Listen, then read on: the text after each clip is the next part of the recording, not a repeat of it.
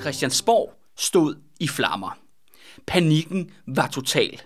Råben, skrigen, gråd og panikangst. Folk løb ud og ind af den gigantiske brændende klods, hvor flammerne kun blev højere og højere.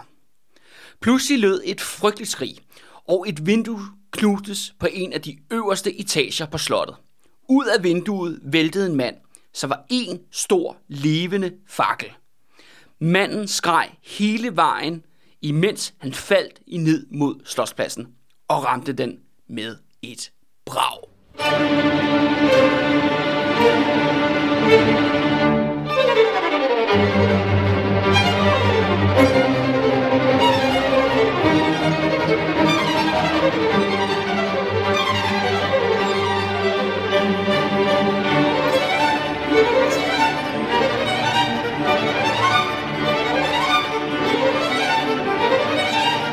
Goddag og velkommen, du lytter til Det Røde Fjer. Og det her, det er vores episode nummer 100. Bum. Bum! Tada! ja, vi er som sagt, øh, som altid, Kalle og Andreas. Og øh, Andreas, vi har nået 100, simpelthen 100 episoder sammen. Ja. Eller- Sikke, sikke en milepæl. Ja. Eller de røde fjer i hvert fald. De røde 100. fjer er nået 100, og, Ja. og langt de fleste har været med dig. Det, det har det. Ja, så inden øh, vi går til øh, dagens episode, dagens episode kommer til at handle om, at øh, der går simpelthen ild i alting. Fedt. Ja, eller, ja, ja. eller, eller træls for dem, der, ham, Ja. der, dem, der går ild i, kan man Ja, sige. der men- er øh, i årene 1794 og 1795, det er som om, at alt bare sp- spontant springer i flammer. Man bare kigger på et eller andet, så bum, så, så er der ild i det, ikke? Okay. Men, øh, men før vi hopper til øh, en action-packed episode, så tænker jeg faktisk lige, at øh, vi lige skulle, øh, hvad hedder det, reminisce en smule. Dvæle og- lidt i vores dvæle, succes. Dvæle lidt i vores succes, og dvæle lidt i vores øh, bagkatalog jo. Øhm, fordi min indtryk er jo, at, at øh, langt de fleste af vores lyttere, de lytter faktisk til stort set alt, tror jeg, der mm. bliver udgivet. Øhm, men Men det er, også, det, vil sige, det er jo også øh, det gode ved vores serie podcast, altså at, øh, at du kan jo lytte til vores afsnit øh, i dag, eller om et år, eller om et halvt år, eller Ja. hvornår det er, og det vil Eller når vi er døde. Eller når vi er døde. altså på den måde, så er det jo ikke ligesom sådan en, øh, en øh, nyheds, nyheds øh, opdateringstjeneste eller andet. Så, så jeg, jeg, jeg kender det også for mig selv i hvert fald, når jeg lytter til nogle, mange historiepodcast-serier, at så går man da, ofte ender man med at gå ned i bagkataloget og lytte til en masse andet, Ja. hvis man kan lide det med, ja, hvis man synes, det er godt generelt. Ja. Jamen også bare for at gribe muligheden for at kigge lidt bagud og øh, ja, bare lige kort, og så lige snakke lidt om, øh, hvad vi synes, der, hvor vi, synes, var selv, hvor vi selv var, synes var, var skide gode. Ikke? Mhm. Mm-hmm. Det, det, er jo altid fedt at at rose sig selv. Ikke? Ja, ja, det skal der også have plads til. Øhm, Øhm, Især når det er 100. Ja, når det er 100 og- episoder. Ja, ja, og, øh, og jeg tænker faktisk, at øh, hvis jeg må starte, Andreas, så vil jeg tænke, at nu kan jeg starte, så skal du komme bag ind bagefter. Ikke? Så vi Okay, skiftes med okay. tage det. Så tager Ja. vi, kan vi tage øh, fem episoder eller sådan noget hver, Okay. ikke? som vi synes er specielle. ja. Jeg vil jo faktisk egentlig gerne øh, starte ved begyndelsen. Ikke? Altså, jeg vil egentlig godt sige, at øh, Sønderjydernes afrikanske blodbad, det Ja. er en særlig episode. Og, øh, og det er en særlig episode af flere årsager. Øh, men først og fremmest er det, fordi at det er der, du er med første gang. Det er det, ja. Ja, og det er sådan Det er her... meget sødt af dig at tage det Det er meget sødt, ja, men det er også fordi, at det, det er jo noget, jeg får et spørgsmål til øh, for lytterne frem og tilbage. Jo. Det er jo, at da de røde fjer startede i sin tid i 2019, der var der jo netop en anden person, der sad bag mikrofonen. Og det var jo min gamle makker Simon, mm-hmm. som, øh, ja, han fik travlt med uddannelse og kunne ikke lige, jeg havde ikke lyst til at være med til at ja, optage de røde fjer. Og i hvert fald ikke på det, øh, på det niveau, som jeg gerne øh, ville i sin tid. Og det skal siges, det er ikke fordi, at øh, mig og Simon er uvenner eller noget som helst. Vi, er, vi skiltes i, øh, i, god, i god forståelse. Og så stod jeg jo så i den situation, at jeg gerne, rigtig gerne ville køre de øh, røde fjer videre. Og det var så kun efter ni episoder. Mm. Og så tænkte jeg, hvad fanden gør jeg nu? Hvem, hvem skal hive ind som nummer to? Og, Hvem øh, kan jeg min og, og så var det sådan et X-Factor af audition-scenarie. Ej, sådan var det overhovedet ikke. Men jeg sad og tænkte, hvem jeg kendte i min egen vennekreds, der ligesom kunne udfylde den her position. Og jeg tænkte faktisk, jeg tænkte på nogle forskellige stykker, men jeg tænkte faktisk først og fremmest på dig, Andreas. Ja, Og, øh, og det var flere det er årsager. jeg glad for at høre. Jeg var det første valg. Ja, ja, du er faktisk mit første valg. Og, øhm, og det kommer altså flere, flere forskellige ting. Det, øh, for det første det der med, at du jo altid øh, griner af det, jeg siger. og, øh, og det, kan, og det kan jeg rigtig godt lide. det, kan- det, det, det, det, kan jeg, det synes jeg er rigtig fedt. Ikke? Øh, men det andet er også, at øh, jeg kan ri- rigtig godt lide dine, øh, dine analyser. Ja. Øh, og jeg synes, du er blevet, kun er blevet bedre.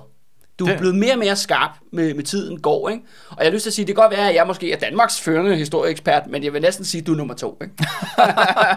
okay, Kalle, nu, nu, nu skamroser du mig også. Ja, jeg rosa, du skyer det. Øh, men der er også en anden ting, som jeg synes er også blevet mere og mere glad for. Det er jo netop den her øh, Jylland-Københavner-dynamik.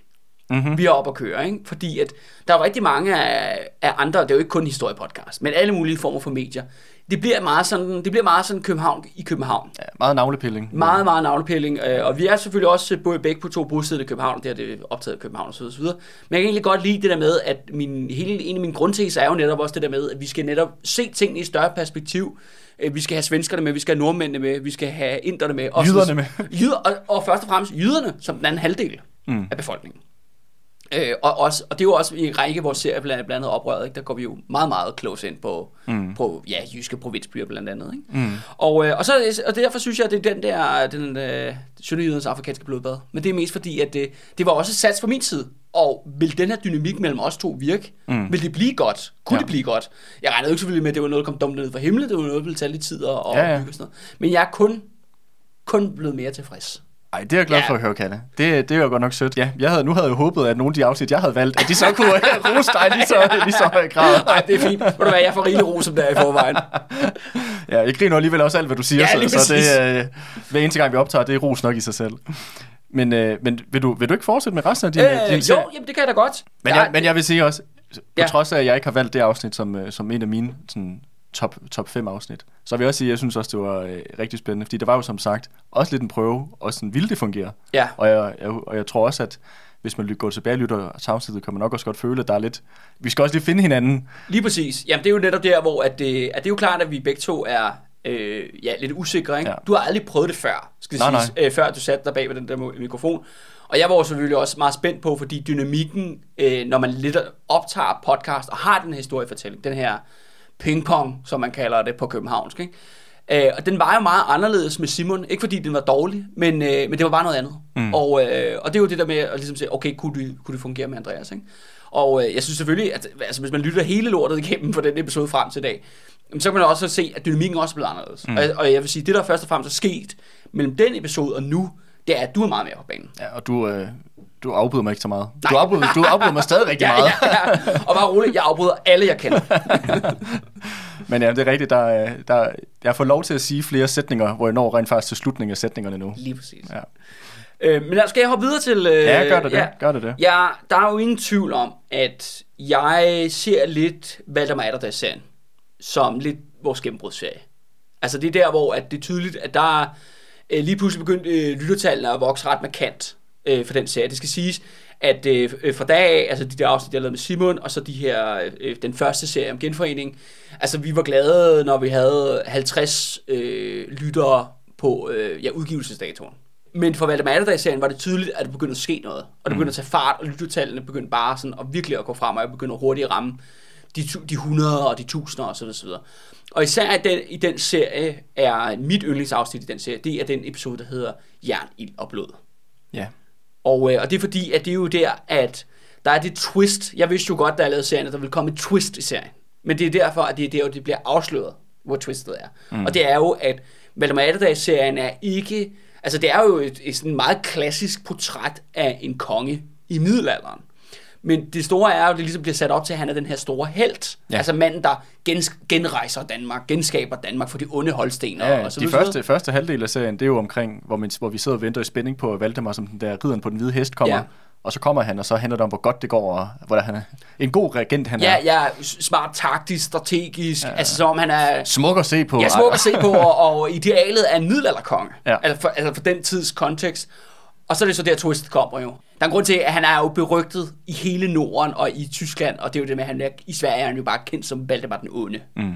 Og det er jo netop, fordi han jo netop var en brutal herre, som en skurk. slagtede folk, ja, og, og torturerede mennesker, og så videre, så videre alt for, for at beholde magten. Ja, jeg tror jo, at i faktisk et afsnit, Jern, eller Blod, det er jo der, vi har... Øh, Valdemar Atterdag, som der øh, skærer næsen af hans øh, ja, modstander. modstander. Nede ja. på en strand nede på, på Femeren der, på ja. den der ø der, ja.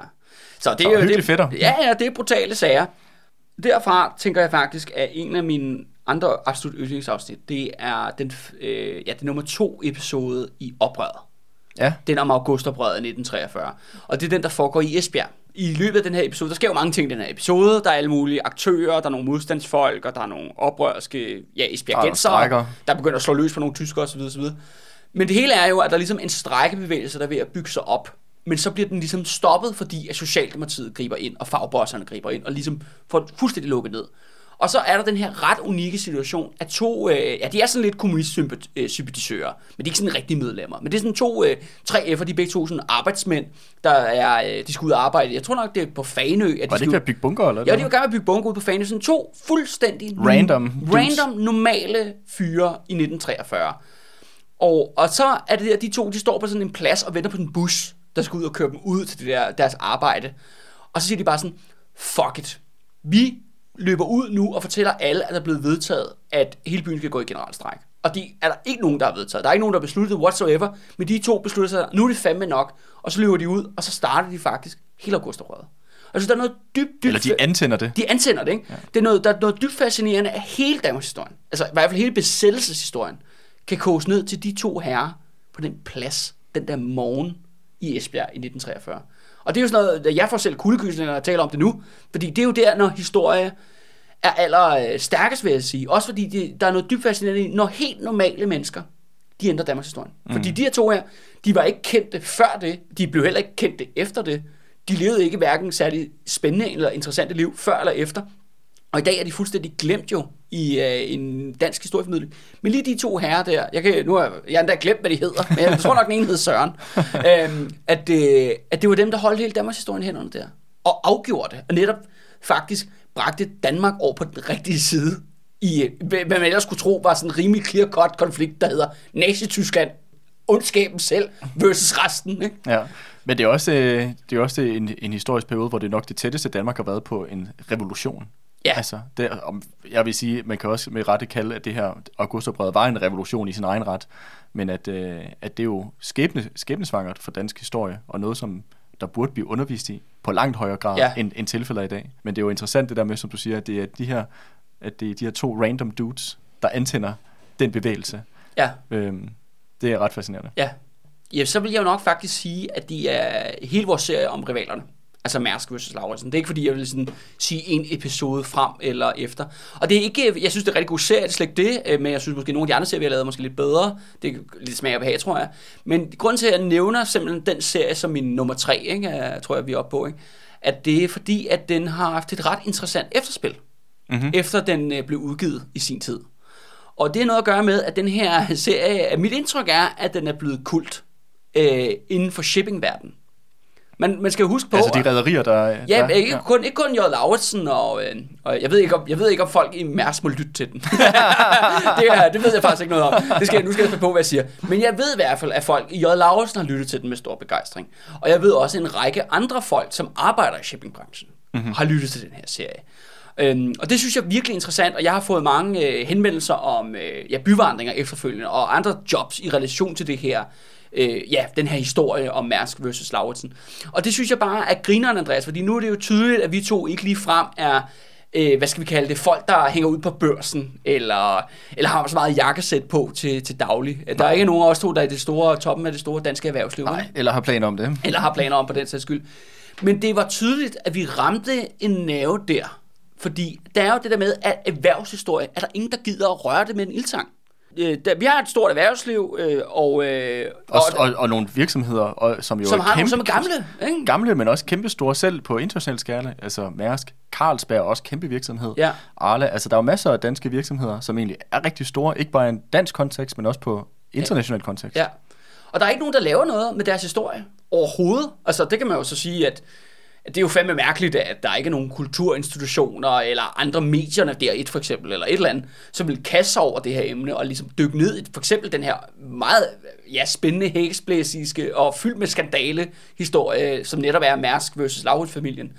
Og der, det, det er tydeligt det med, at for, for mig blev det i hvert fald, det åbnet op til en, en helt ny lyttergruppe. Nogle helt andre mennesker som vi aldrig nogensinde, tror jeg, normalt ville have haft en kontakt til, mm. eller henvendelse til. Og også, øh, jeg tror også, at vi har fået nogle folk til at lytte til historier, som måske ellers ikke ville have gjort det, Sikkert. har jeg lyst til at sige.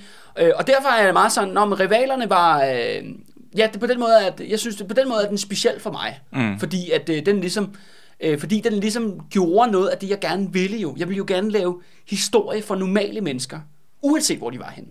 Også når de er i det store erhvervsliv. Mm. Og der, øh, og der ramte vi åbenbart plet Ja. Øh, med rivalerne der, i, sin, Ja. i serien i sin helhed. Ikke? Mm-hmm. Og Det, var, det var tre. det var tre. Så er det fire. Ja, så er det fire. Øh, jeg vil sige, at efter det, jamen så må det blive den episode øh, på Grevens Fejde, som hedder Sørens Fejde. Ja, Og, øh, og det er flere årsager til, fordi at det er der, at Grevens Fejde skifter gear. Og hvad er det nu? Altså, Sørens Fighter, det er ham her, random Søren. Ja, Søren Nordby, der kommer væltende ind fra som, Gotland. Ja, som øh, laver et eller andet mini-oprør i, i Skåne. Øh, i Skåne. Ikke? Ja, ja, lige præcis. Og det er ligesom det er der, hvor at øh, bønderne rejser sig for første gang i masse, og der er store slag osv. osv. Øh, afgørende er, og det er sådan måske lidt historieteknisk, det er, at til aller, aller sidst i episoden, der dukker der en rigtig interessant gruppering op, som på et tidspunkt en dag vil blive til en serie her hos os. Ja. Og det er jo dem, der hedder Snaphanerne. Og øh, det er jo sådan en... Øh, Og Søren har noget med snaphanerne at gøre. Jamen det er mere fordi, at, at Søren han udkæmper det her slag med bønderne og borgerne, og så er det det der med, at bønderne får super tæsk jo af, af, af, af Renser den Sorte. Og de er lige alle sammen ved at blive massakreret inde i, i en skov, men så kommer simpelthen alle de her bønder, der har- kommer fra Gyngeherred, altså apropos Gyngehøvding og sådan noget, og ligesom redder situationen. Altså redder en masse menneskers liv den dag. De har selvfølgelig tabt krigen, men de ligesom redder dem. Vundet slaget, det er de, endnu- ja, ja, Renser har vundet slaget, men de sørger ligesom for, at det, de bliver ikke en total massakre. Mm. Og det er de her øh, ja, øh, random bønder fra det her gyngeherred. Og det synes jeg er rigtig interessant, fordi det var ligesom, det var en historie, jeg ikke kendte på forhånd. Men jeg har altid været dybt fascineret af, hvor de der snaphaner kom fra. Mm-hmm. Som er den her danske guerillabevægelse, som ser er rigtig, rigtig aktiv i slutningen af 1500-tallet, og så langt ind i 1600-tallet. Ja, og men hvis, nu skal vi ikke til at spoil nu hele den- vi en anden serie. Ja, men, Men- øh, men, men- så det vil sige, så der, du har valgt øh, Sørens Fighter, fordi at, øh, der er mulighed for et spin-off. Der er simpelthen mulighed for at spin-off, og ja. det er jo det, Grevens Fighter, det er jo nok den serie, der er mest flest muligheder for spin-offs. Uden at sige for meget. Yes. Og så skal jeg nok vælge min, øh, min absolut favorit. Og øh, jeg er så arrogant at sige, at det er selvfølgelig en episode for den nuværende serie, den der kører nu. Og det er jo selvfølgelig Drengen i buret, som en af de første episoder om Frederik den 6. barndom, øh, som vi har på den, den nuværende serie, der kører her, når I lytter til det her. Og det har det, fordi at den episode har lyst til at sige, det var sgu lidt Perfect Storm.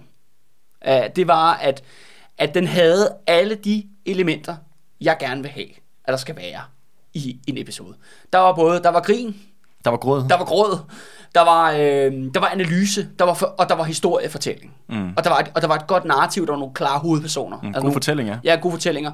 Og først og fremmest øh, fik det alle, der lyttede til det, også mig selv, da jeg ligesom skrev den, det fik mig til at få et helt andet andet syn på netop øh, ja, hele Struense, Karoline Mathilde, den, den kongelige affære. sjette, ja, ikke den, mindst. Jamen, den her kongelige affære, som er ligesom blevet hyldet på film og i bøger osv., osv. at det der med, at de er faktisk to psykopater, der, der mishandler Deres søn. Ja, deres, deres søn, ikke? Ja. Det her barn, øh, som uskyldig, og det er, ligesom, og det er jo et stykke Danmarks historie, som ligesom er blevet faret ind under gulvtæppet, og så hiver vi det ud igen.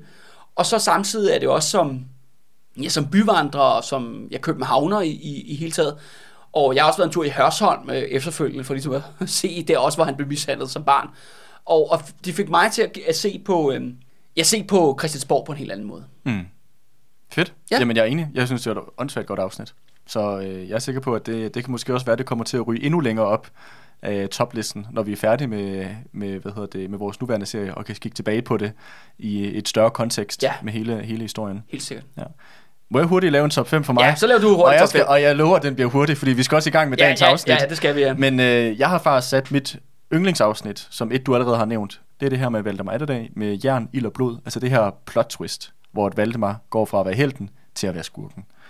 Du har sagt alt det, jeg ville have sagt Ja, ja, om okay, det. Så jeg, så jeg vil bare sige, Så hurtigt videre. hurtigt videre i teksten. Ja, ja. Er, men en rigtig, rigtig, rigtig godt afsnit. Øh, og generelt en rigtig god serie. Jeg synes, mm. det er en af de sjoveste serier, vi har lavet. Jeg synes, jeg, jeg husker det som, jeg grinte rigtig meget, Ja, da vi okay. optog den. Og jeg synes, det på trods af dens øh, til tider lidt øh, dystre sider med næser, der bliver skåret af andet, så synes jeg... Undergangsstemning pis, ikke? Ja, der er mange, der, er mange, der sker mange øh, lidt nederen ting i den periode. Ja. Ja. Trælse ting. Ja. Men den er også rigtig sjov samtidig. Øh, og det har nok også både noget med tiden at gøre. Middelalderen ja. grineren. Ja. Men øh, mit øh, næste yndlingsafsnit, det er fra, fra, øh, fra oprøret. Øh, men det er ikke det her Esbjerg-afsnit. Jeg, har, jeg vil sige, de to Odense-afsnit, der hedder Revolution i Odense, synes jeg er rigtig fede.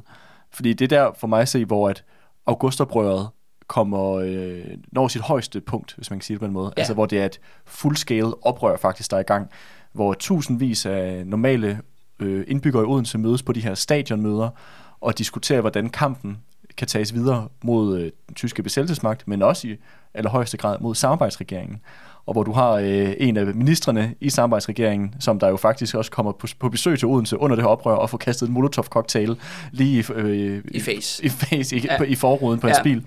Øh, du har nazister, der, der pisker folk i gaden. Altså, det er, det er et fuldskale oprør, øh, som vi har øh, revolution, der sker her i Odense. Det synes jeg er virkelig fedt afsnit. Eller dobbeltafsnit. Mit tredje afs- yndlingsafsnit, det er fra Grevensvejde, og det er afsnit omkring øh, Rensavs sorte her, som det hedder. Og det er ikke så meget på grund af, at øh, jeg elsker Renshav. det er, det er, men, øh, men det jeg dog elsker, det er et godt, øh, godt middelalderslag. Ja, ja. Øh, og, øh, og det har vi... Episk. Episk middelalderslag, og det har vi i, i allerhøjeste grad. Nemlig hvor Renshav og hans her, de prøver at, at, at lykkes faktisk i at indtage Lübeck, som er den her Hansestadsby, der er allieret med Borger-Bunde-alliancen i den her borgerkrig. Og øh, det her kampen om Lübeck, vil jeg sige, er... Øh, det, er, det, er det, burde, det burde være en Hollywood-film, det, det burde ikke? filmatiseres og ja. burde blive sned med ind i Game of Thrones eller Ringens Herre eller et eller andet, fordi det er meget, meget episk. Men det er også, vi er også ved at komme op i en tid, hvor der faktisk er bevaret nogle øh, ordentlige kilder til tingene. Mm. Så jeg synes også, vi har sådan en god skildring af det her slag, som er rimelig meget, detaljeret, rimelig ja. detaljeret og meget fascinerende, og meget, øh, ja, og hvor man faktisk også på trods af, at Renshav er en led satan, men ja. i hvert fald ikke holder med. En af de største røvhuller i Danmarks historie. Ja, så kan man heller ikke, man kan heller ikke uh, lade Man må tage hatten af for ham. Man må tage hatten af for ham, fordi han er, kæft, han er altså en dygtig uh, militærstrateg. Ja. Fordi han, han, han ved sgu, hvad han laver. Men, uh, og det er meget fascinerende afsnit, så den, uh, den, det kunne jeg også virkelig godt lide.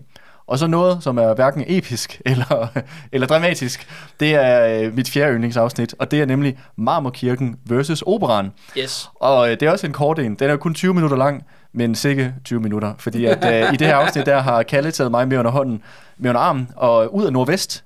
For øh, første og for, eneste gang i dit liv, ikke? Nej, dog ikke for første okay. eneste gang. Jeg, okay. jeg har været ude for Nordvest ja, okay. før, men det er, det, er, det, det, det, er næsten, det er næsten ikke løgn, hvis jeg siger, at det er første eneste gang, jeg har set uh, Marmorkirken Operan. Ja. Jeg synes, det var virkelig sjovt at være på tur og lave sådan et, uh, et, lave et, et, et afsnit, som vi optog sådan, uh, på farten, hvor vi ender og rate uh, først Marmorkirken kirken, og så Operan. Det synes jeg var virkelig sjovt. Uh, og have en meget stor kontrast mellem uh, Tigten og hans kirke. Utrolig flot. Uh, og så øh, Mærsk ja, McKinney. ikke? Ja, øjeben med operan på den anden side. Så jeg vil sige, at det var et uh, rigtig sjovt afsnit at optage. Ja, Andreas var bare glad for at komme lidt ud, ikke? Så glad. Jeg glæder ja. mig bare til næste gang, vi skal ud, og, ud på tur. ja, på tur. Ja. Og så min øh, sidste øh, på min liste, det vil jeg sige, øh, det er vores øh, serie omkring Grønland, den øh, sidste koloni. Og der har jeg valgt at tage de sidste to afsnit, som jo var mine afsnit, ja. som jeg lavede. Og jeg har valgt at tage dem, fordi det var, jeg synes, det var rigtig sjovt at bytte plads at det faktisk var mig, der havde en historie jeg synes, med til dig. Jeg synes, du gjorde det godt, bestemt. Tak skal du have. Ja, ja, tak skal ja, ja. du have. Jeg har også hørt rygter om, at du måske godt kan tillade, eller noget, hvis der ja, kan få lov ja, til kan, at, at, at, at komme med nogle ja, øh, afsnit altså, hvis du sender en ansøgning nu, så er der, kommer der svar inden for 3 til 4 måneder. Ej, perfekt. men, øh, men ja, det, det vil sige, det var mit sidste, øh, fordi jeg synes også var sådan for mig, at det var virkelig fedt at, øh, at komme med en historie. Ikke bare til dig, Kalle, men også til alle lytterne. Ja. Øh, det, det synes jeg bare øh, var en kanon oplevelse. Ja. Så det er min Og det er også sikker på, at det gør vi også igen. Det, altså, det, det, håber jeg i hvert fald meget, ja. vi kan gøre. Så det var min, det var min top 5. Super. Og ja, så jer, der lytter med derude, jamen altså, kom gerne med jeres top 5, top 10, whatever, til os. Vi vil i hvert fald gerne høre det i hvert fald. Der er i hvert fald lidt at, lidt at se tilbage på. Og ja, endnu en gang, Andreas, øh, tillykke. Godt gået. Du kunne holde mig ud øh, i så mange timer og lytte på alt mit lort. Ja, så lad os håbe, jeg kan holde ud 100 afsnit igen. Ja, ja, for de næste 100 afsnit.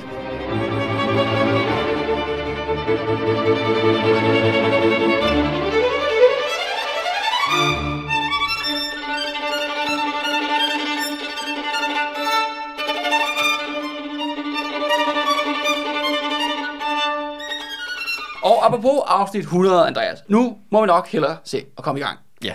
Netop med vores øh, ja, episode her, og med byen i flammer. Vi begynder så at nærme os det her skæringspunkt, der hedder år 1800 i vores historie.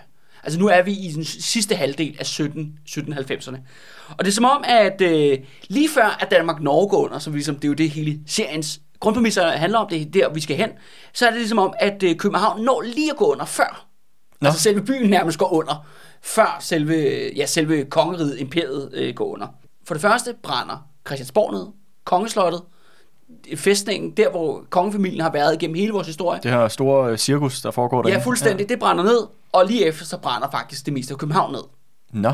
Men det er ulykker, skal det siges. Det er to øh, ulykkesbrænde, men det der med en ulykke kommer sjældent alene, og det øh, har nærmest som om, at der er sådan noget, der er nærmest noget profeti i det. Hmm. Der er ligesom om, at hovedstaden, kongefamilien, det hele går under, og så går imperiet under, hmm. lige bagefter. Ja, det er sådan et øh, forskel til ja. det store jordskælv, Ja, der lige præcis. Og ligesom øh, man, man sagde jo det der, da vi helt tilbage der med Laki-vulkanen i Island, det med, alle så det som et meget, meget, nu sker der et ondt varsel, ikke? nu kommer der mange ulykker, og man kan sige sådan to kæmpe brænde i København. Jamen, det er jo også et tegn på, at der er, uha, der er noget under opsejling, ikke? Du ved, djævlen retter rundt og øh, laver løjer, ikke?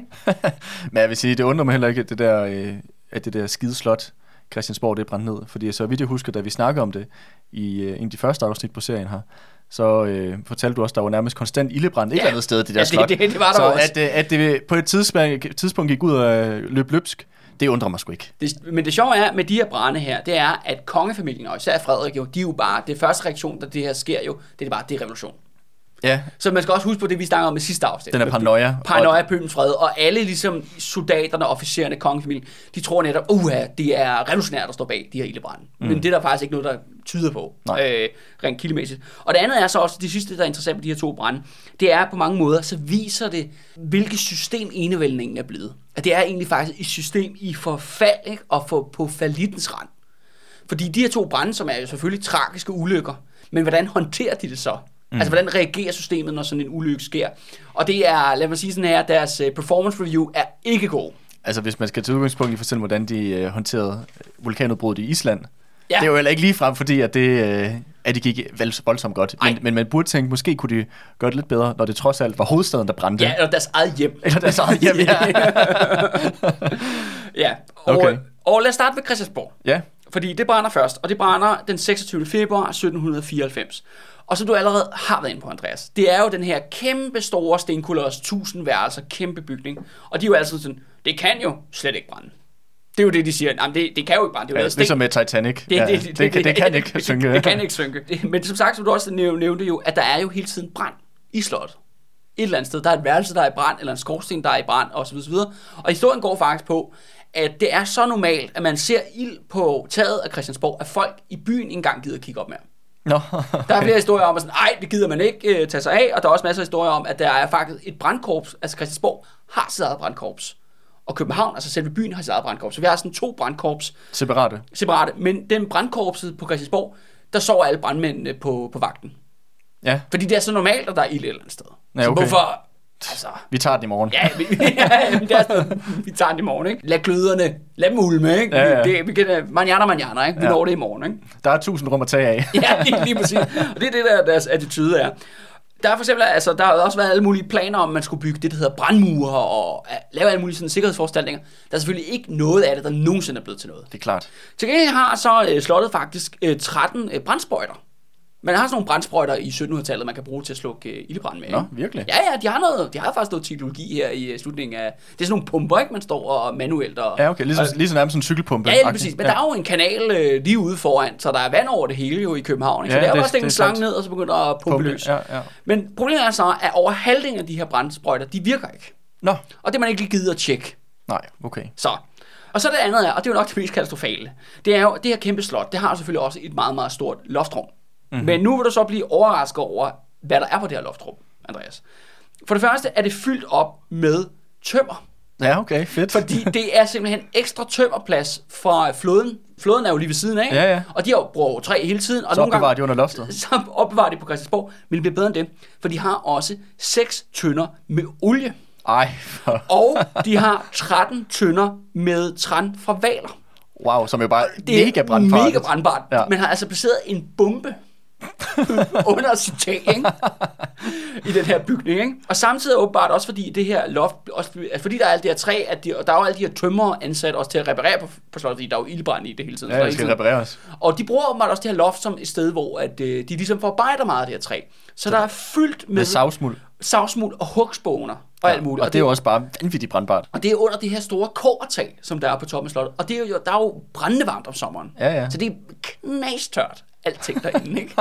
det er jo virkelig, det er jo virkelig sådan, de kunne ikke have...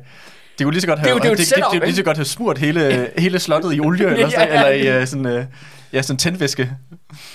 Og, øh, og det begynder så med faktisk, at op til den 26. februar, flere dage før, der er folk sådan til en anden ret, og der er jo, det vælter rundt jo med mennesker inde i det her, den her bygning, og der er flere sådan, hvad, kan du også slukke røg? og det er sådan, alle render rundt, den, åh, der lukker det ildebrand, men alle er sådan, ej, vi ordner det i morgen, ikke? Ja. og man, man kan lukke den her, man lukker den her røg, og så lige pludselig der den 26. februar, så starter den så i et værelse. Øh, Og ret griner om, hvilket, hvem, hvems persons værelse det starter.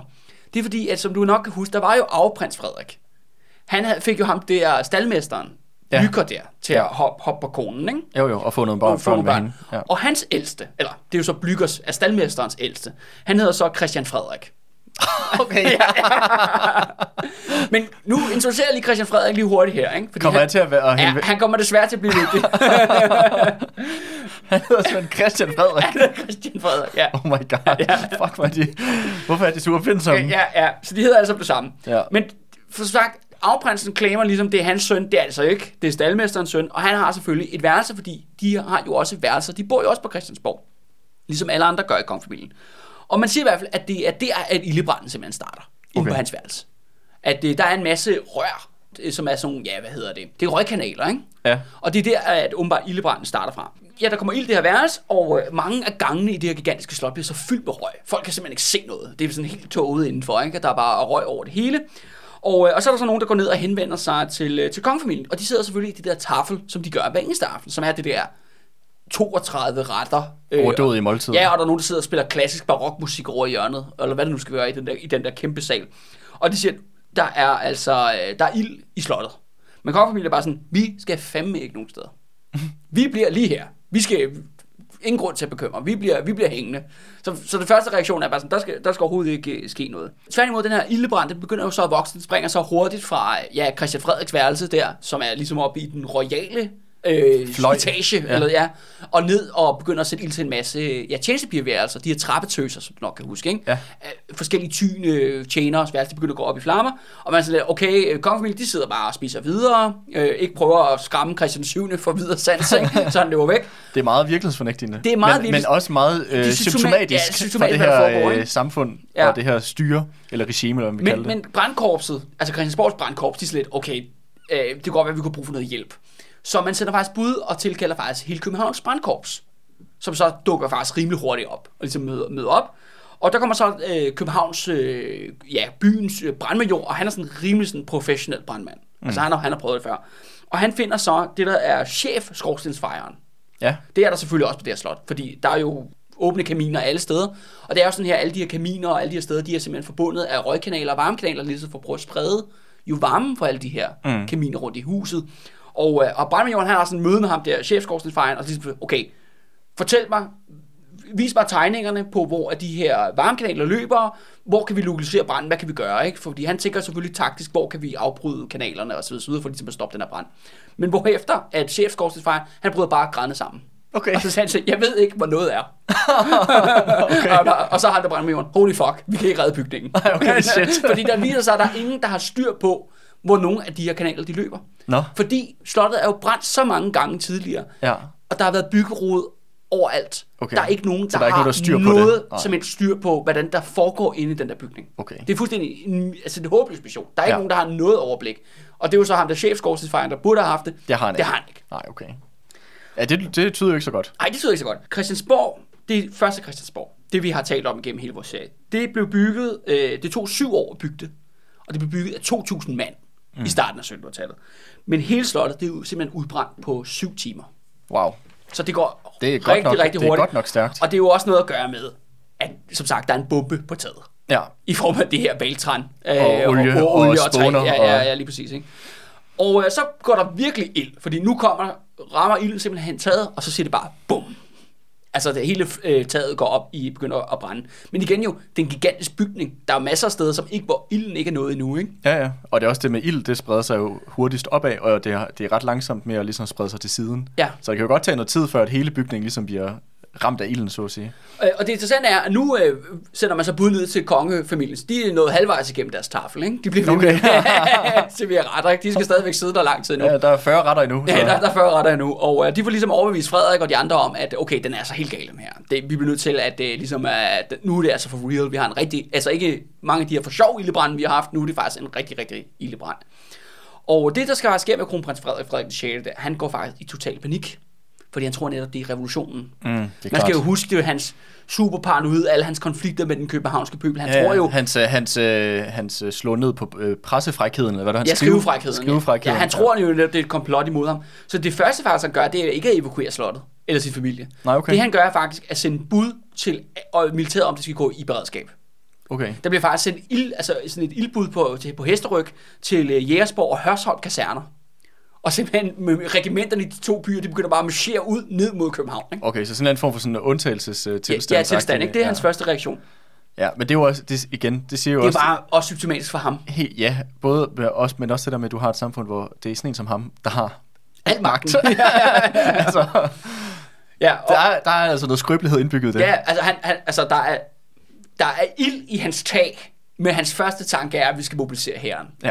Mod befolkningen. Mod befolkningen. Ikke? Der er ikke noget med, at ah, skal vi arrangere nogle spande med vand, eller, Nej, nej, eller, nej. eller, andet, Glem eller det, glem det, kvinder glem og børn i båden. Ikke? Ja. Ej, det er ud med soldaterne. Det er ja, hans første på, reaktion. På ikke? med, hvad hedder bagnetterne. Ja, lige Så- præcis. Ikke?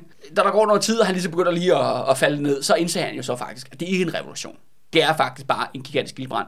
Og så sker der noget øh, grineren, og det er jo det der med, med Frederik der, og han har jo egentlig vist det før, også i relation til øh, Rokokokuppet. Han kan jo være faktisk enormt kølig øh, og kalkulerende i, i, i krigssituationer. Det er sjovt, han er, øh, det, han er voldsomt bange for normale mennesker. Han er voldsomt bange for revolutionsspøgelse i den ene eller den anden form. Men når for eksempel har en stor ildebrand, eller man skal gennemføre et kup, senere er der også øh, en masse folk, der skyder på ham, kan jeg afsløre, uden at afsløre for meget i serien, så er han helt kold. Han var også kold, da han var med i Tyttebergkrigen jo, Mm. over, i, øh, over i Sverige. Og så bevarer han simpelthen roen. Han er simpelthen... Øh, han kan, han kan ligesom han kan bevare fatningen i Ja. sin situation. Det er en, en, en interessant evne, han har. Ikke? Øh, som jeg nok har noget, også noget at gøre med ja, hans, hans barndom. Ikke? Men det er jo så de her sådan krigsagtige situationer, Ja, hovedsageligt virker det til. Fordi det virker som om, man helt bevarer fatning i den her brandsituation. nej, ikke til at starte med. Ikke så længe han tror, det er revolution, men da han Nej. indser den ildebrand, så render han faktisk rundt og hjælper til med at prøve at slukke branden. Nå, okay. Han er, er faktisk med os op på loftet, hvor de der ting eksploderer, og med prøver at... Øh, Red, hvad der reddes Ja, og det er sådan lidt, fordi at vi har jo øh, mange forskellige vidneudsagn for aftenen, men det er totalt kaotisk. Mm. Der er jo ikke, det er jo ikke en sammenstemte beretning, og Nej, nogle nej. gange er der overlap, men der har været mange vidner, og de har skrevet det ned på forskellige tidspunkter, men mange observerer ham faktisk. Nogle observerer ham. Han er med at prøve at, prøve at slukke simpelthen ildbranden op på loftet, indtil at ilden simpelthen bliver forstærket op, og de bliver nødt til at simpelthen helt at opgive loftet. Og det andet er, så bliver på et tidspunkt bliver han også set ned i gården, hvor han står og prøver at reparere en af de her brandsprøjter, som er gået i stykker. Nå, okay. Så altså, det er, han bliver set som en mand, der ligesom er på paletten, ikke? Okay. Når, når hans første værste paranoia lige har Ja, lagt lige, sig. lige, præcis, lige, første reaktion, super hysterisk, super irrationel, men lige så snart han indser, at okay, det er ikke, det er ikke den krise, jeg troede, det var, det er en anden krise, jamen så, ligesom, så tager han sig sammen, og så, mm. og så, så, så går han i aktion. Ja, og så leder han sådan set øh, ret meget af evakueringsarbejdet. Altså prøver at få arkiver og genstande, de har jo masser af dyre, dyre ting derinde, ikke? Ja, ja. ud af slottet, og selvfølgelig evakuere kvinder og børn, og det skal siges faktisk, at rigtig mange børns liv bliver reddet. Det er blandt andet Frederik, der står for at organisere det og sørge for, at de kommer ud af bygningen. Og man får også evakueret hele kongefamilien, selvfølgelig først og fremmest hans far, Christian 7. Som Ja, ja, og, og deres diamanter. Var det det, det? ja, ja, deres diamanter. Men det grinerne er så, at der er en kongefamilie, som nægter at blive evakueret. Og det er jo så enkedronning Juliane Marie. Ja. Og hun er, hun er, hun er blevet en gammel dame nu Ja, ja. i vores historie. Hun er blevet en, en, en virkelig ældre dame. Og hun er bare sådan, det her det er en revolution. Hun sagde, jeg skal ikke ud af den her bygning, for jeg ved, nede på Kongens Nytorv, Der, står vent- de klar med guillotinen. der, ja, der står de netop klar med guillotinen, og hun var sådan, jeg skal ingen sted, jeg bliver siddende her ved tafel og spiser videre, næste ret. og i den her fuldstændig kaotiske situation, hvor folk selvfølgelig løber ned, begynder at hive malerierne ned af væggene, og simpelthen tage møblerne fra hende, nærmest øh, bordet foran hende, og prøve at bære det ud, og så videre, så videre. Og til sidst beordrer Frederik simpelthen til øh, en af de her kammerherrer, en af de her tjener, simpelthen, at at en gruppe af dem, de skal simpelthen takle hende, og simpelthen tvinge hende ud af bygningen. Okay. Så det, hun bliver simpelthen tvangsevakueret, øh, Ja, Julian vildt. Marie. Ikke? Og hun kommer selvfølgelig ud på øh, Christiansborg Slotsplads og opdager, at "Nå, men der er ikke nogen guillotine Nej. derude. Ikke den her omgang i hvert fald. Øh, Slottet bliver jo hurtigt den her gigantiske fakkel. Altså lyser op. Det kan ses mange kilometer væk, øh, at øh, Christiansborg det brænder. Det er også klart den største bygning. Det er jo sådan det her, at I hele Danmark måske. Jamen det er jo sådan her, når man, når man står ude, for eksempel på Valby Bakke, det ligger jo faktisk langt ude på landet mm. på daværende tidspunkt. Der kan man jo se ud over øh, byen, og så kan man se selvfølgelig se Københavns fæstningsvolde, og så ser man selvfølgelig kirkerne, og så den gigantiske klods, Mm. som er det første Christiansborg. Og den brænder jo bare helt sindssygt, og det er noget alle sådan, der har levet på det daværende tidspunkt i ja, København og opland, de jo ligesom, og det husker man. Mm. Man husker Christiansborgs øh, første brand. Øh, man beordrer så også, at Frederik han også hurtigt på pletten, og beordrer matroserne fra Holmerne, altså simpelthen flådens personel, at de skal være med til at prøve at øh, evakuere indbuddet. Så de bliver simpelthen sat ind i flammerne, for at prøve at redde så mange øh, genstande som muligt. Og selvfølgelig folk, der er blevet væk derinde i, i, øh, ja, i røgen. Så det virker faktisk til, at det er en forholdsvis hederlig, eller i hvert fald, når de først kommer i gang, så prøver de faktisk, så gør de faktisk ja. et reelt forsøg på at... Og dog, Andreas, Christiansborg er jo enevældens bygning. Det er enevældens hjerte. Og det er jo også rigtig mange af statsinstitutionerne i enevælden, som mm. er jo, har også til huse i bygningen. Og der for eksempel, kan du nok huske sølvkammeret, der hvor at de... Pussede skeer. Ja, hvor de pussede skeer på non-stop 24 timer i døgnet. Det er jo sådan her, at ham der sølvpaven, ham der chefen, han nægter simpelthen at lade noget evakuere, før han har fået en kvittering på det. Okay. og det er, de, de beskriver, at der er ild i gulvet. Og de har alt det der sølv, der er gang med at smelte, og han er bare sådan, I skal ikke tage noget, før jeg har fået en kvittering. Og han begynder så at kvittere, men problemet er, at det er jo papir jo, så det brænder jo også op. Og sådan, åh, åh, åh, nå, så røg kvittering. Så det ender med faktisk, at han begynder at skrive ned, hvad der ligesom øh, bliver øh, øh, hentet ud af bygningen på en dør. Man kan ja. simpelthen en dør ud af ja, en døråbning, og, og så begynder han at skrive på døren. Problemet er, at til sidst går også ild i døren. Men det, forstår du, mener, det er så... Irrationelt. Jamen, det er jo, det er jo det er djøf, ikke? Altså taget til sin ultimative konsekvens, altså det mest sådan fuck liv og lemmer, fuck genstandene. Nej, det handler om reglerne, eller mm. det handler om vores øh, indsnørklede øh, byråkratiske system. Ja, og øh, hvad hedder det nu, øh, forvaltningsting og tangel, ja. Øh, og det ene ting er sølvtøj. Men noget, som jo... For... Kommer han selv ud med livet på hold? Ja, det gør han. Ja, desværre kan man sige. øhm, det vi skal til nu, det er noget, nærmest noget af det værste historikere, de kan tale om, Andreas. Det er, når kilder går op i flammer, unikke øh, kilder til Danmarks historie. Altså ja. det er virkelig, altså det, det er sådan noget, mit hjerte, det, det bløder for, ikke? Det kan jeg huske, det snakker vi også om med, med Lübecks bumpning under 2. verdenskrig. At ja, mange, at, mange greven, kilder til, til, Grevens Fejde gik, gik, tabt, gik ja. tabt der. Ja. ja. Og, og det sker altså også her med den her brand i 1794. Bibliotekaren på det kongelige øh, bibliotek, det hed det også dengang, de har jo over 30.000 bind af bøger, skrifter, manuskrifter, alt muligt gøjl, kort. Og han nægter selvfølgelig også at udlevere ting, før at der, han har fået en kvittering. Mm-hmm. Så det går selvfølgelig uhyggeligt langsomt. Heldigvis kommer faktisk Frederik på et afgørende tidspunkt, der skal igennem, og faktisk rigtig meget af kongehusets øh, samling og, og det kongelige bibliotek bliver reddet. Men der er to afgørende arkiver, som går op i flammerne her. Altså ligesom en del af samlingen. Og det ene, det er kabinetsarkivet. Og hvad er det? Det er blandt andet et arkiv, som indeholder alt om kultur.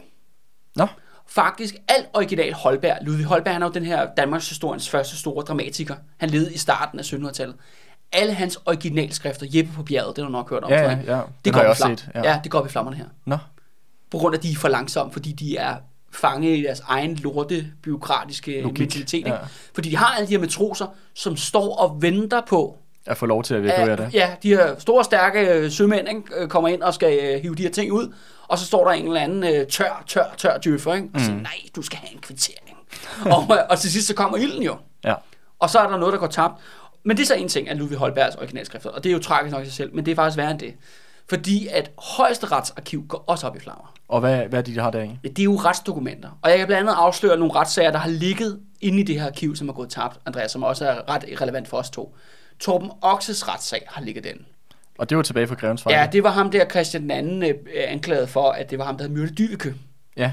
Han blev jo dømt ved, ved højesteret. Ja, og hvor det var, kan det passe, det var en anden stand, der dømte ham? Ja, det var bønder, en jury af bønder, der dømte ham. Ja. Den sag går op i flammer. Okay. En anden sag, der også går op i flammer, det er jo Hans Tavsen, a.k.a. Hans Luderkals, ja. retssag på Københavns Rådhus går ja. også op i flammer. Mod øh, Vennekåbe? Ja, hvor, at det er netop, hvor Paul Vennekåbe og hans luderkal, ja, så skulle man nok lige have hørt Greven Fejde for at få den reference.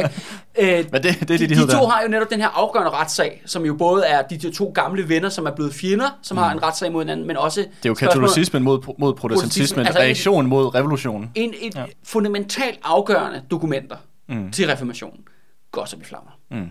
Okay. Og, og det er jo dybt tragisk, ikke? Ja, det er jo, øh, det er jo noget, der, det er uerstatteligt. Det er uerstatteligt. Vi ved ikke, hvor mange dræbte der er i det her. I hvert fald flere hundrede. Altså matroserne opgiver selv, flåden siger selv bagefter, at de har i hvert fald 50 matroser. Der er, for, der er, ja, der er enten går op i flammer, eller de bliver kvalt. Altså, de går ned ja. i røgen, ikke? Ja. Øh, stallene, som faktisk bliver bevaret, de, de nuværende stalle, der er ved Christiansborg, det er faktisk det eneste, der er overlevet af det første Christiansborg. De melder også om ni staldknægte, der bliver, bliver dræbt. Det, jeg startede jo episoden med, at der var en mand, der sprang ud af et vindue, mm. som en levende fakkel. Det var faktisk en af de her staldknægte. Nå. Han øh, ja, går simpelthen i ild og springer ud, og det er sådan noget, rigtig mange observerer, at den her mand, han kommer fra øverste etage, hopper ud, han er i flammer, han skriger hele vejen ned, og så rammer han sk- gårdspladsen med et kæmpe brag, ikke, og splatter ud, ikke? Det lyder sådan helt... Øh, Ja. Sådan nogle af de her scener, man har set på sådan noget 9-11 og... Ja, ja. Altså folk, der hopper meget, af- meget, meget tragisk, ikke? Ja. Og en anden ting, altså, men vi har ikke det fulde øh, dødstal, også fordi, at vi har ikke noget overblik over, hvor mange trappetøser, der er døde. Nej, selvfølgelig er det. Det undrer, undrer mig ikke, at der er mange, højst sandsynligt, ikke? Ja. Ja, det er jo som regel ikke øh, de øh, pøblen, der bliver lavet statistik over med sådan noget død og sådan Nej, nej, Det er jo nej, nej. borgerne. Og det interessante er så, at hele kongefamilien, står jo så ude på, kø, øh, ja, på Christiansborg Slottsplads med al deres gøjl, ikke? Altså alle deres ting, de står i sådan en kæmpe bunker der. Og så begynder forskellige medlemmer af kongefamilien, blandt andet arveprinsen, at udlove dusører. Til, at der stemmer alle mulige random folk, altså både slottets personale, men også alle mulige borgere i København. Og så står arveprinsen og råber, ja, øh, øh, for 50 rigsdaler, så skal man løbe ind i, øh, og hente mine, øh, mit manuskript eller min dagbog eller sådan noget. Mm. Og så står de der ligesom og råber, hvem vil gøre det her for så, mange antal penge? Og der er mange, der tager imod de her dusører. Nå, Altså, siger, "Nå, fordi okay, altså, det, Ja, de er bare sådan, okay, nå, det er mulighed for at tjene øh, 50 kristaller lige hurtigt, og så er der flere folk, der løber simpelthen ind i bygningen og aldrig kommer tilbage. ej, okay, vanvittigt. Ja, ja, men det sker altså også, og de står der nærmest og, øh, og, og får folk til at ofre deres liv. men ikke? det siger jo også meget omkring kongefamilien. At, de jo, at for dem betyder deres øh, skide dagbog mere end deres, men andre menneskers liv. Ja, lige præcis, ikke? eller nogle andre personlige dokumenter af Ja, ja, ja. en slags. Ikke? Så Ja. står det simpelthen udløber det, udløber det søger der på pladsen. Ja. Men der er, og, og man ser jo så også folk, der hele tiden springer ud af vinduerne. Ja. Altså ikke, ikke fordi der er ild i dem, og mange af dem redder også livet. Altså Ja. ja. ved, ved at tage de hop, men så måske brække dit ben eller et eller andet, men det er jo bedre end at, at dø i flammerne. Ikke? Ja. Ja. ja, ja. Altså det er meget dramatiske begivenheder her. Men der er også en ret sjov anden historie om en, en person, der faktisk bliver reddet ud af bygningen, og det er netop ham her, staldmesteren. Ham, der skulle bespringe arveprinsens kone. Ja, ja. Og øh, det sjove er, at øh, han er åbenbart på slottet, men han er ikke med til tafel. Nej. Fordi han er jo bare en staldmester. Ja. Men hans børn bliver Ja. behandlet, som om de er royale. Ja, det er jo det. Og, men det grinerne er, at det, der højst sandsynligt er sket, det er, at han har ventet op på Sofie Frederikkes soveværelse. Nå, Fordi han skulle jo nok endnu en gang skulle bespringe øh, konen der, til, øh, så de kunne producere nogle flere arvinger. Det var det, afprinsen jo var ligesom. ja, det var den aftale. Ja, de havde den der spændende trekant, ikke? Jeg Ja. ved ikke, om han var med og skulle være med og kigge på, eller hvordan det foregik, men, øh, men han har simpelthen været i et andet del af slottet, og hvor kongefamilien ligesom bliver evakueret, så han efterladt alene derop på det soveværelse, nå, nå, de kommer aldrig, eller, Ja. eller hvad sker der, kommer og siver røg ind under døren, eller hvad der nu gør, ikke? Og han er bare sådan, holy fuck, og så sidst, altså han venter for lang tid inde i det her soveværelse, Ja. Og så løber han sig ud, og så selvfølgelig røg over alt i gangene, og det er bare sådan, holy fuck, nu dør han, ikke? Ja. Altså nu, nu dør han i flammerne. Det lyder da også, som om han er i en svær situation. Jamen hør her, manden er jo afgørende. Han DNA, Andreas, har givet os to konger, ikke? Og vores, og vores nuværende kongefamilie. ja, ja, lige, lige præcis. Ikke? Er det Hans, ikke de- hans de- DNA er afgørende, ikke? Er det ikke det, de påstår, det er ham, de... Øh... Lad, lad de påstå, de jo, at det er Ja, ja, det ved jeg godt, men det, men det er jo- men det, er jo ham. Ja, det, er- det er staldmesteren, ikke? Ja. Øh, så det er ret afgørende for, at den nuværende kongefamilie har med her en overlever. Og, men heldigvis så bliver han faktisk øh, fundet af en, øh, en 60-årig djøffer, sådan, der er lige klar til at gå på pension.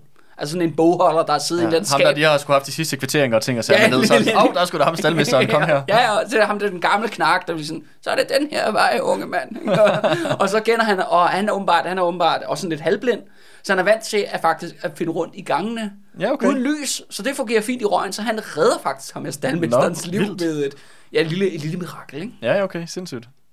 Og, og så nu er kongefamilien hjemløs. Bygningen brænder som sagt ned til grunden og bliver efterladt som en ruin. Altså mange murene står faktisk, men det er jo så fuldstændig indmad- udbrændt. indmaden er- Ja, fuldstændig udbrændt. Og hvad gør de så? Og øh, så, kommer, så kommer selvfølgelig den eneste voksne, der er i hele hovedstaden, jamen Andreas Bernstof. For koalitionen. Ja, for koalitionen. Han dukker selvfølgelig op. Boede han også i bygningen? Han boede, nej, han boede jo ikke på Amalienborg. Han boede på Amalienborg. Han boede på Amalienborg. Han boede ikke i Christiansborg. Amalienborg har en lidt tidligere historie. Det er bygget i midten af, af 1700-tallet, og det er en række store investorer i slavehandlen. Ja. Og sukker og, og kolonierne osv., osv., som synes, at det kunne være fedt. Fire forskellige familier, hvor Bernstoff-familien er den ene af de her familier. Mm. De synes, det kunne være rigtig fedt at bo lige over for hinanden. Ja, det var hyggeligt. Det er sådan en form for øh, slaveejer Kollektiv. kollektiv ikke?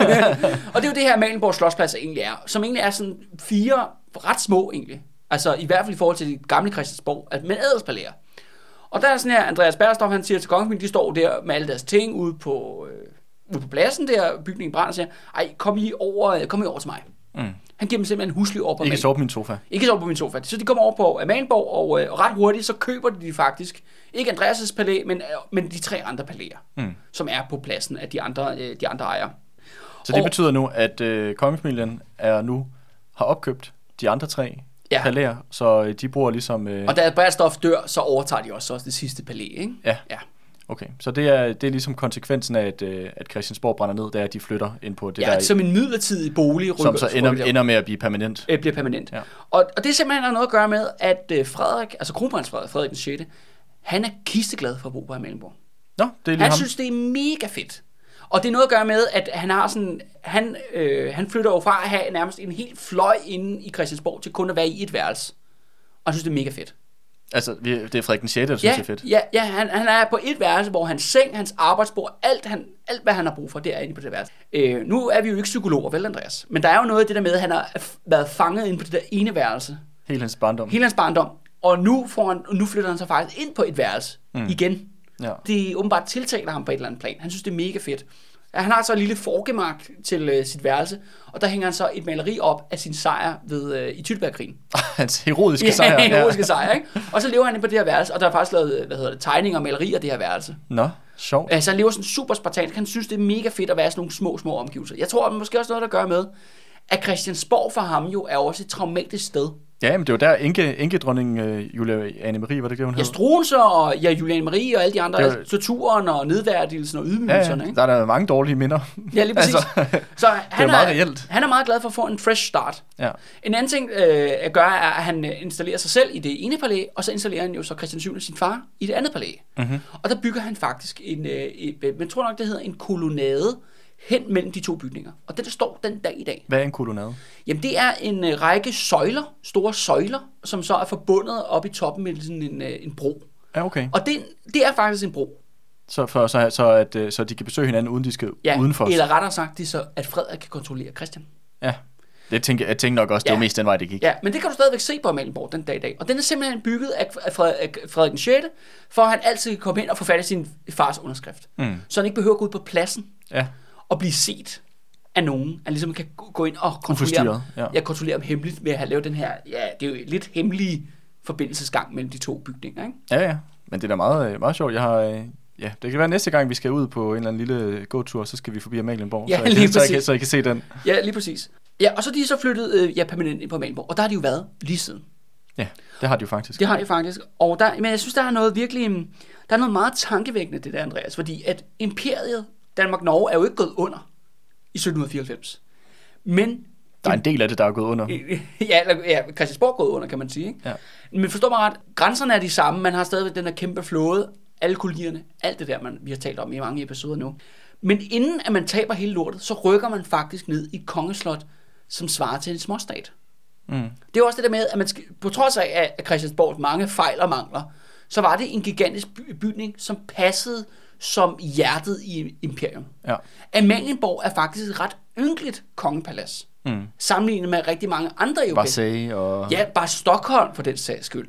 Ja. Kan man er, er, er, ja, oplagt at sammenligne med. Øh, Jeg ved godt, at danskerne ikke tænker så meget over det her, men Amalienborg er faktisk grotesk lille Mm. for en kongefamilie. Og især i den daværende kontekst, altså i 1700-tallet, hvor det er det her gigantiske globale imperium. Ja. I dag kan man så sige, hvor Danmark er jo så blevet banket ned til, Sådan en øh, øh, dværgstat. til, til en dværgstat, der kan man måske sige, at Amalienborg er meget passende. Mm. Men jeg synes bare, det er sjovt det der med, ligesom at, at vi har at der er nærmest allerede i gang med en eller anden form for mental omstilling. Ja, de er i gang med at downsize sig Ja, lige, lige præcis, inden det faktisk de facto sker. Jeg synes bare, det er ret interessant, ikke? Ja, men jeg synes på den måde kan man også godt sige, at der allerede sker sådan en intern øh, nedskæring, hvad de vil kalde det, men, men nej, med sådan et, en, en intern øh, degenerering i forhold til det her med, med styret, der, hvor det virker til, at styret selv har været en forhindring i at rent faktisk kunne takle de her problemer med, med Christiansborgs øh, hvad hedder det, nedbrænding. Og, og konsekvensen bliver jo så, at de bor i det her mindre, mindre slot. Øh, det er jo meget sigende for, øh, for ja, hvordan at de selv er blevet en forhindring for ligesom, at det her samfund kan tage sig videre, at de på den måde er, er, ja, er fuldstændig ligeglade med eller Ja. mindre, med de, men når, selv når problemerne står stigen i ansigtet.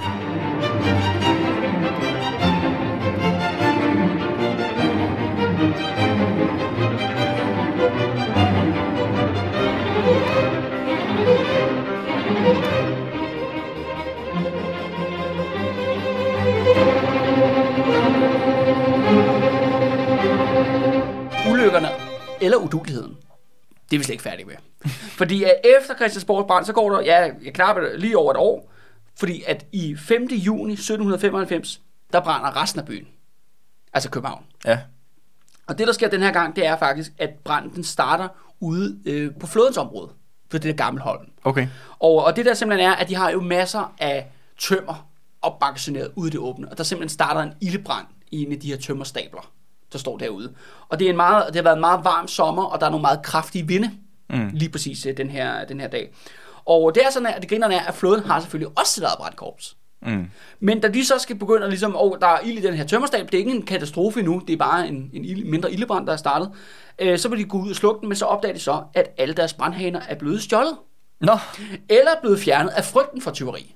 Okay. Så de løber, Paradoksalt. de løber rundt og kan ikke finde nogle af de her vandhaner til ligesom at få det her vand øh, til. Det, der så sker igen, er, at øh, så bliver det så det civile brandvæsen. Igen, brand, vores brandmajor for Christiansborg, han rykker sig ud igen Ja. ja. med Københavns Brandkorps ud til Gammelholm for at slukke den her ildebrand. Men da han kommer til indgangen af Gammelholm, så bliver han spærret af soldaterne. Fordi vi skal jo huske på, hvad der skete i sidste afsnit. Du skal have de her passerpapirer. Ja, du skal basere på de, og de her soldater er sådan rimelig aggressive for alt, hvad de ser som pøbelopløb. Ja. Og de kan jo ikke se, åh, brandkorps eller... Eller tømmer. Nej, eller tømmer. Ja, ja, I don't see the difference, ikke? Ja, der er ikke nogen uniform på dig. Nej, ja, så de faktisk øh, simpelthen med vold holder det der brandkorps ude Nå, af, af Holmen. Og det vil sige, at den her ildbrand bare, bare, bare lov til at vokse og vokse. okay, Og det lyder med den her- fuldstændig absurd. Det er jo fuldstændig absurd. Og den her vind jo bare blæser den op. Og det sker så den her ildbrand, som det skal siges, at Holmen, Gammelholm er sådan lidt et isoleret område for sig selv. Ikke? Det er ikke fordi, der står sådan bygninger. Klods op og ned. Lige, lige og klods op og ned. Men den her stærke vind, den bærer sig gnister Mm. for den her store ildebrand derude, og så over på hustagene. Mm. Og så kører det ellers.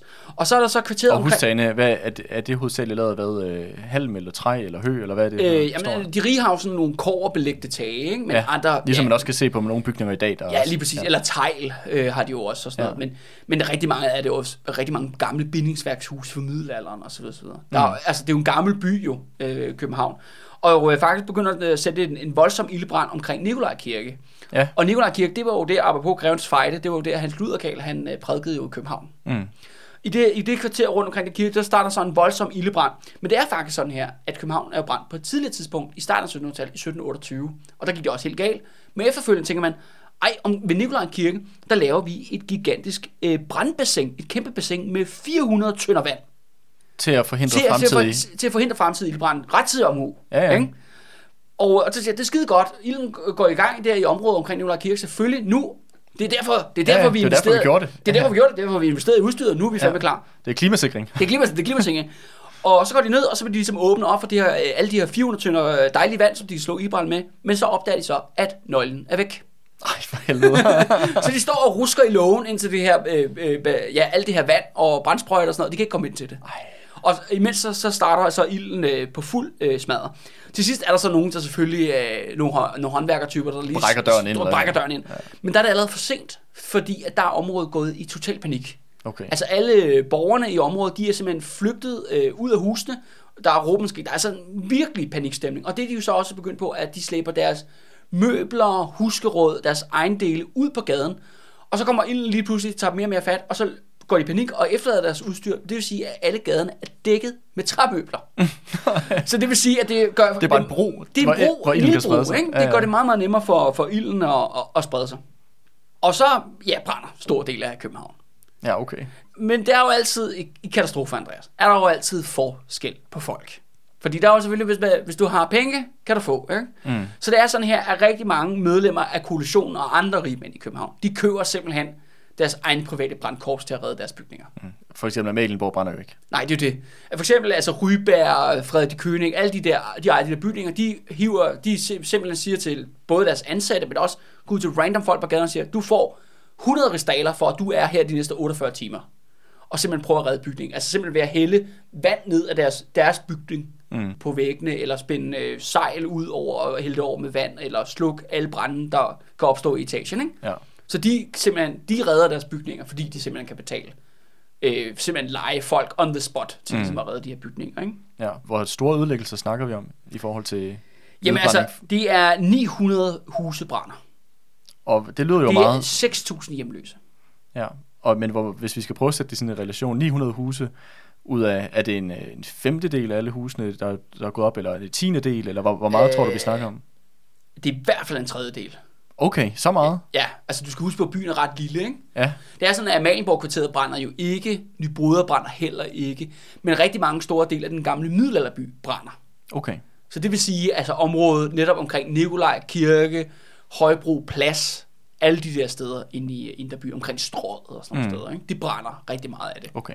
Øh, ikke alle steder, men der er jo nogen, der har råd til det, og nogle gange er folk også bare heldige. Mm. Og der er også eksempler på lokal naboskab, heurisme, hvor de redder der sagt, det der sker for eksempel med Magstrædet, det bliver reddet af byens beboere, de simpelthen holder sammen, Mm. og simpelthen sørger for, at ilden ikke kommer hele vejen i deres skade, selvom det er tæt på. Ikke? Mm.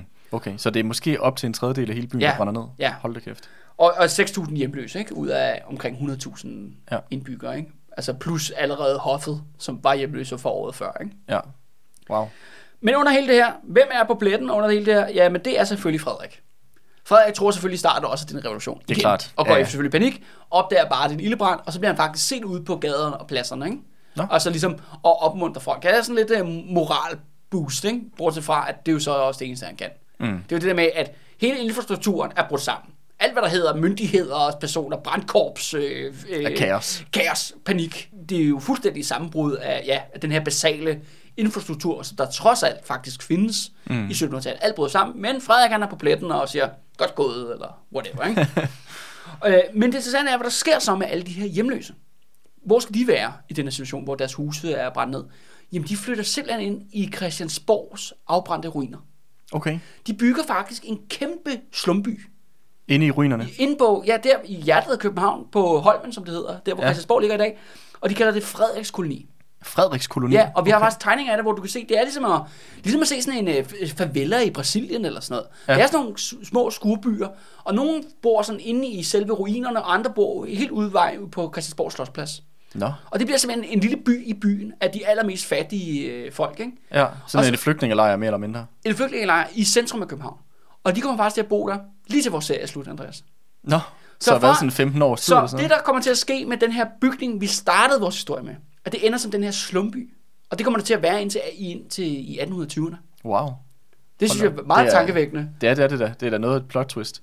Men det er faktisk sjovt, fordi at jeg læste også omkring, at øh, Colosseum i Rom, efter at, øh, at Romeriet ligesom også kollapsede, at der er mange sådan byens, de, de der var tilbage i byen og fattige, at de øh, sådan flere hundrede år efter, at der byggede man også lejligheder, eller flyttede folk ind i det, der var tilbage af Colosseum, og byggede, op, byggede også nogle lejlighedskomplekser inde i, øh, inde i Colosseum, så der er også Colosseum også blev sådan en slum, slum øh, kæmpe lejlighedsblok.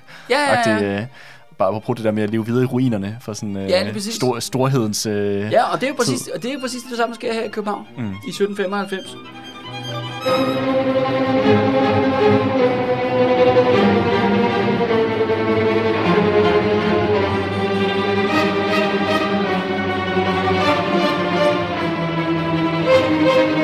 Okay, Andreas.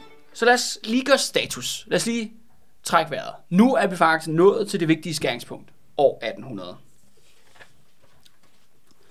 Så vi har altså et imperium. Det hedder Danmark-Norge. Det er et imperium, som er høj grad baseret på, at man har kolonier, hvor der er en slaveøkonomi, som fremskaffer sukker, som, øh, som er der nogle enkelte handelshuse og familier, inklusive kongefamilien, som bliver øh, øh rigtig, rigtig rige. Mm. De er mange af de her folk, det er jo dem, der vi har døbt kollisionen, de kan, har ligesom mistet deres stopklods. Øh, de har ligesom ladet deres grådighed få frit spil. Ja, og de politiske aktører, der kunne give noget modvægt, de er, en eller anden, de er de, blevet ved fjernet. at, de forsvinder en for en. De rationelle stemmer i, i toppen er ved at forsvinde, øh, og, og det bliver ligesom overladt til folk, som er bare sådan, jamen ingen hæmninger, det handler bare om at skrave til så meget til sig. Og det fører så til, at øh, man spænder, man, selv man spænder elastikken alt, hvad man kan. Mm. Og man bliver mere og mere provokerende over for en række andre stormagter i Europa. For eksempel så som ja, hollænder og franskmænd, men mest betydningsfuld, supermagten Storbritannien. Mm. Bliver man ved, især dem, bliver man ved til at prikke dem i øjet, fordi de siger, nej, vi er neutrale, men man handler med alle Englands fjender, man handler imod britternes interesser på global skala. Ja. For ligesom at forsyne den her lille klikke af meget rige mennesker i København. Ja. Så det er jo, det er jo opskriften på, øh, på Det er også ulykke. en katastrofe. Ja. Men der er jo så et element til, for vi har jo den her enevælde, det her politiske system, vi har i Danmark-Norge, som ja, er jo øh, et by- stort byråkrati og militærvæsen, som er samlet ned i en kongefamilie, der hedder Oldenborgerne. Men her når vi i vores historie, er vi jo nået til, at den her familie er i en krise. Og de her er i en krise på et genetisk niveau. Altså på ned i DNA-celleniveau. hvor at kumulationen, slutpunktet, det er simpelthen den her Frederik den 6. Mm. Kronprins Frederik er han stadigvæk på daværende tidspunkt. Altså den her øh, lille bitte dreng, som på tragisk vis jo er blevet jo mishandlet i høj, altså af sin egen familie, eller de folk, der skulle varetage ham, pas på ham. Ja, de har mishandlet ham. De har mishandlet ham. Ja. Og de har gjort ham til, øh, til i, en, en paranoid, meget bange, meget usikre øh, person, som gemmer sig under en meget, meget hård skal om, at han er soldat. Ja. Han er Og simpelthen... han render rundt med de der soldater buddies, som også virker som om, at de er, apropos det der med hæmninger, der bliver fjernet, altså hvor de også bare puster til hans negative sider. negative sider, lige ja. præcis. Og han er på baggrund af sin, sin barndom, sin manglende opdragelse, sin manglende uddannelse, blevet mere og mere en smålig og faktisk brutal diktator, der netop ikke lytter til rationelle politiske statsledere eller økonomiske eksperter. Han lytter til sine militære venner i de røde fjer, som de kommer til at hedde om lige om lidt. At de bor jo så i København, hvor at byen, altså imperiets hjerte, København, er nærmest også i fuld opløsning. Mm. Både i en kombination af, at der er de her vilde pøbeloptøjer. Befolkningen er ikke tilfreds Tydeligvis ikke. med status quo. Altså, de Hverken vil- bønderne på landet eller bybefolkningen. Nej, øh, alle steder er der simpelthen folk, der river i hver sin ende og prøver ligesom at... Ja, bryde fri. Ja, bryde fri. Det er jo, øh, man kan sige, at det er jo... Øh, det er ikke en revolution eller et oprør som sådan med systemet, men der er rigtig mange problemer under overfladen, og nogle gange kommer der simpelthen til op til overfladen Ja, det virker sådan, i form som om, af at- voldelige aktioner. Det virker sådan, som om, at de der frustrationer, som der øh, tydeligvis er, at de, øh, at de nogle gange bryder, bryder ud i lys lue. Ja. Altså, ikke bare, og ikke bare kun i Danmark, men også i Norge for eksempel, som vi har set, eller andre steder, hvor der også ligesom er, øh, har været forsøg på oprør eller modstand i hvert fald. Og, øh, og så oven i købet, oven, oven i alt det, Andreas, så også ild i alting. Ja. Så, Så, så, så, så kort kan det siges. Og så kan man og når vi så, jo ikke engang ramt bunden endnu. og så fordi det netop spørgsmålet er nu, Andreas, kan det blive værre? Ja, Og det kan det faktisk. Fordi nu er Hybris og Nemesis ankommet. Fordi den 17. marts 1801 i Nordjylland ved på daværende tidspunkt fiskerlandsbyen øh, Hastholm, der, der hviler simpelthen togen tykt over byen og over hele Nordsø, altså havet. Man kan ikke se en, øh, en pind overhovedet. Og faktisk ret interessant, Andreas, så er vi faktisk ikke så langt fra den strand, hvor at øh, en dødsejler landede i 1348, fyldt med øh, ja, et skib, som drev for vind og vejr, hvor der var fyldt op med, med døde mennesker, som var døde af pest. Mm-hmm. Så bare tankevægtende, Ja. at øh, geografien er nogenlunde den samme til, hvad der skal, nu kommer til at ske. ja, jamen, øh, jeg glæder mig til, ja, du ved jo, hvad der kommer til at ske, Ja. jeg ved det ikke, så, jeg- men, men, øh, men, ti, men meget intriguing. Men det, der så sker den her meget, meget tågede dag, det er, at de her fiskere, der bor i den her, ja, den her by, de øh, hører så det, de tror først er torden. Men der er ikke noget uvær. Det, det er bare meget tåget. Altså. Mm. Og så siger de, det er ikke, det er ikke torden, det der. Det er kanonskud. Der er nogen, der skyder kanonskud ude i, i, i togen. Og øh, det fører simpelthen sig til, at, at øh, byen simpelthen samles ned på havnen, og sådan meget foruroligende, hvad fanden er det, der foregår? Hvem er det, der skyder med kanoner midt ude i togen, når man ikke kan se noget som helst? Og pludselig, Andreas, så brydes togen. Lige ud for, øh, for kysten, der dukker der op hundredvis af kæmpe store krigsskibe op. Og de her skibe, de ser jo, at de faktisk er lige ved at sejle ind i den jyske kyst. Så de vender selvfølgelig hurtigt om. De, alt hvad der rammer tøj og højle, og ligesom glider tilbage i togen. Men inden det sker, så når faktisk de her jyske fiskere, de når faktisk lige at se, hvad er det for nogle flag, der var de her skibe. Og det er Union Jack. Britterne er her. Det kun betyde én ting. Danmark, Norges undergang.